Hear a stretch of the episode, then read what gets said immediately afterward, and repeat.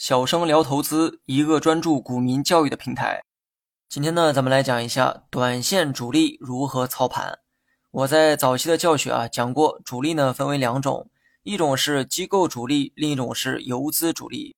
而我今天要讲的主力啊，指的是游资主力哈。游资的操作风格呢是短线，比较符合我们目前学的技术分析篇内容。机构主力一般是以长线投资为主，更适合我们今后要学的基本面分析。那么主力控盘一只股票，往往有以下几个步骤：建仓、拉升、洗盘、再拉升，最后出货。这里面还有很多细节哈，但大致的步骤就这么五个。游资呢，也可以分为长线游资和短线游资。这里呢，请注意哈，上文说过，游资都是玩短线的主力。我刚才说的长线、短线啊，只是相对而言。换言之，无论是长线游资还是短线游资。玩的其实呢都是短线，只不过这里面还能细分出长短而已。长线游资的控盘时长可能长达数个月，而短线游资呢可能只有几天到几周时间。但无论是哪一种类型的游资，他们控盘的大致流程啊都是一样的，也就是先建仓、拉升、洗盘，再拉升，最后就是出货。为了能清晰的让大家看到每一个步骤的具体走势，我接下来呢就用长线游资举例说明。主力在建仓的时候，往往会挑选小盘股作为目标，几十亿市值的股票就是他们的主要目标。那么，主力建仓的时候，股价往往会在低位横盘，横盘很多时候是主力有意为之的一种走势。建仓就是买入股票的过程，买的太多势必会导致股价出现上涨，所以主力会在建仓期间确保股价不会出现明显的拉升。因为提前上涨会引来其他跟风者买入股票，而主力自己还有大把的资金没有买进去。这个时候股价如果出现上涨，就等同于使大劲赚了小钱。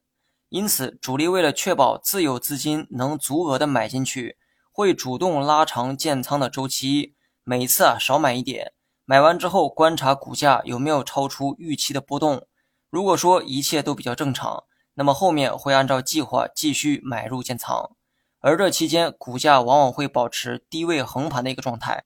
那么当建仓结束之后，主力呢会利用剩余的资金去拉升股价，这个时候的买入目的就是为了让股价上涨，所以呢没必要小步慢慢的进场，而是在短时间内大量买进。如此一来，股价就会从早期的横盘转为上涨，趋势开始出现逆转。